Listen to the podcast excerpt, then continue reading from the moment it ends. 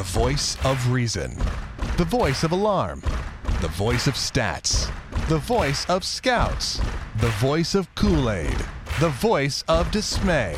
The voice of Davo. Well, this was a game that can be broken down to four individual plays, and we'll detail all four of them here on your dish. What's up? It's Davo. Glad you are along here on Clubhouse Conversation, where the Royals get back on track. They avoid losing their fifth straight again. Haven't done that now in well over 400 days. The Royals do not drop that fifth as they defeat Cy Gibson and his twins 4 to 2 on a humid, fun night out at the K. The Royals reduced that magic number to 13 over the Twins by uh, the victory tonight and also maintain their four game lead for home field throughout the AL playoffs as Toronto came back and won in 10 innings at Boston, exploding there in that 10th inning. And we're going to preview tomorrow's series finale, tell you who we like in the rubber match coming up here in a few minutes. But first, let's get to tonight. Let's get to the four plays, but first, our player of the game. And we'll go with Alex Gordon. There were several candidates tonight. There was Gordon, who went three for four with an RBI, including two singles and his 16th double. There's Eric Hosmer, a possibility. A huge night. That three run double that cleared the bases in the first would be the ultimate difference in the game. There was Escobar with his defense, as we'll detail. There was Volquez with his pitching, as we'll detail. I give it to Gordo, though, tonight. Three for four with an RBI. Good to see Alex continuing to smoke the ball since coming off of the DL. And yeah, Edinson Volquez, seven innings, two runs, six hits. Didn't walk a single guy. That was big. Three Ks for Volquez in his seven strong innings. On a different night. If the Royals had a little bit more, you know, cushion, he would have pitched the eighth as his pitch count was just at 93 after those seven.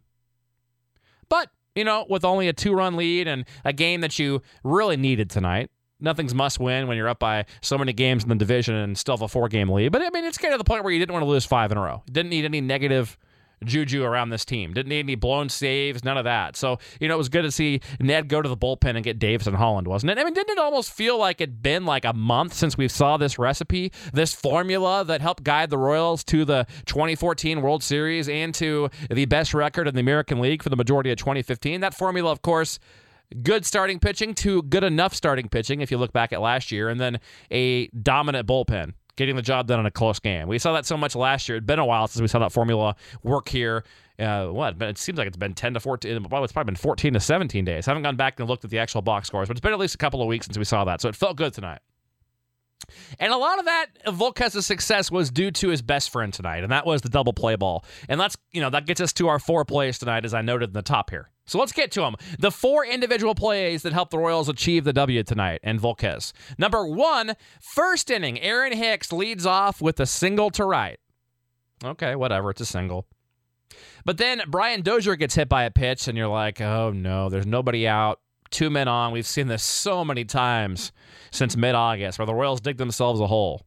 Night after night, you're thinking, right? First and second, nobody out. And Joe Mauer coming up, who's not having a great year, getting on base, you know, what, 330 OPS and 718, so not great from Mauer but still Joe Mauer. But Volquez gets him to strike out swinging, but that's not the biggest play. The biggest play and play number one that stuck out to me was the next hitter, Trevor Plouffe, who grounded into the 6 4 3 double play. How big was that? It allowed Volquez to actually create momentum for this team. Because you went from staring 1 nothing, 2 nothing directly in the face after seeing that so many times over the last several days. You went from that to getting out with some momentum. You got out of it with no run scored after you got two very good hitters out on good pitches. So double play, eh, you know, in the first inning is play number one tonight that sticks out.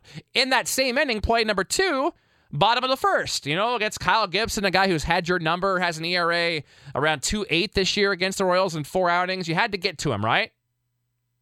The Royals took that momentum and did. And maybe momentum doesn't exist in baseball.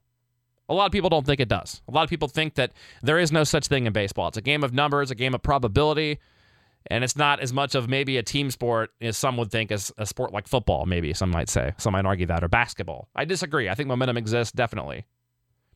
But I digress. That's for a different day, a different conversation. But play number two that was huge. Bob in the first, leadoff single on the first pitch as Ben Zobrist channels his inner Alcides Escobar, apparently, ripping the first pitch for a knock. Then Alex Gordon creates a first and third after his single to right. So runners on the corner for Locane. He draws a big walk. That gives the Royals bases loaded, nobody out. And that's where the second big play of the night happened. Because if Eric Hosmer simply just gets a sac fly, yeah, it's an okay at bat, but this game completely turns out differently. At some point, you have to have that big hit. And that's how the Royals, in addition to their bullpen and good starting pitching throughout the early months of this year, they got those big hits with guys on base, you know, gappers, scoring multiple runs. Lots of crooked numbers this year. And the Royals got back to that.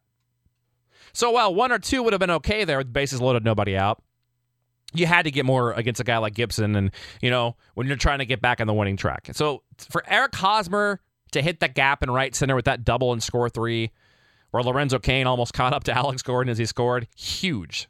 That gives Hos a career high 81 RBIs as well, as he has an outside chance at getting 100. Kendrys Morales finishes off that scoring with his 39th double of the year, by the way, and his 101 RBI, giving KC a 4 0 lead. And how crazy when you think back to that first inning was this fact. Mike Moustakas walks after the Morales double. So the first six Royals get on base tonight, right? The Twins had an action in their bullpen for two hitters. And you had to figure Kyle Gibson was down to his very last hitter.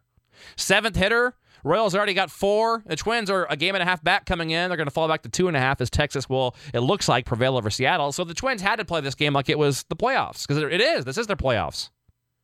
So really, Gibson was one pitch away for, to Salvador Perez from getting out of the game without recording an out. One pitch away. That was his last hitter. Make no mistake. The pitcher had been up for two hitters. He was coming out if Salvi gets on.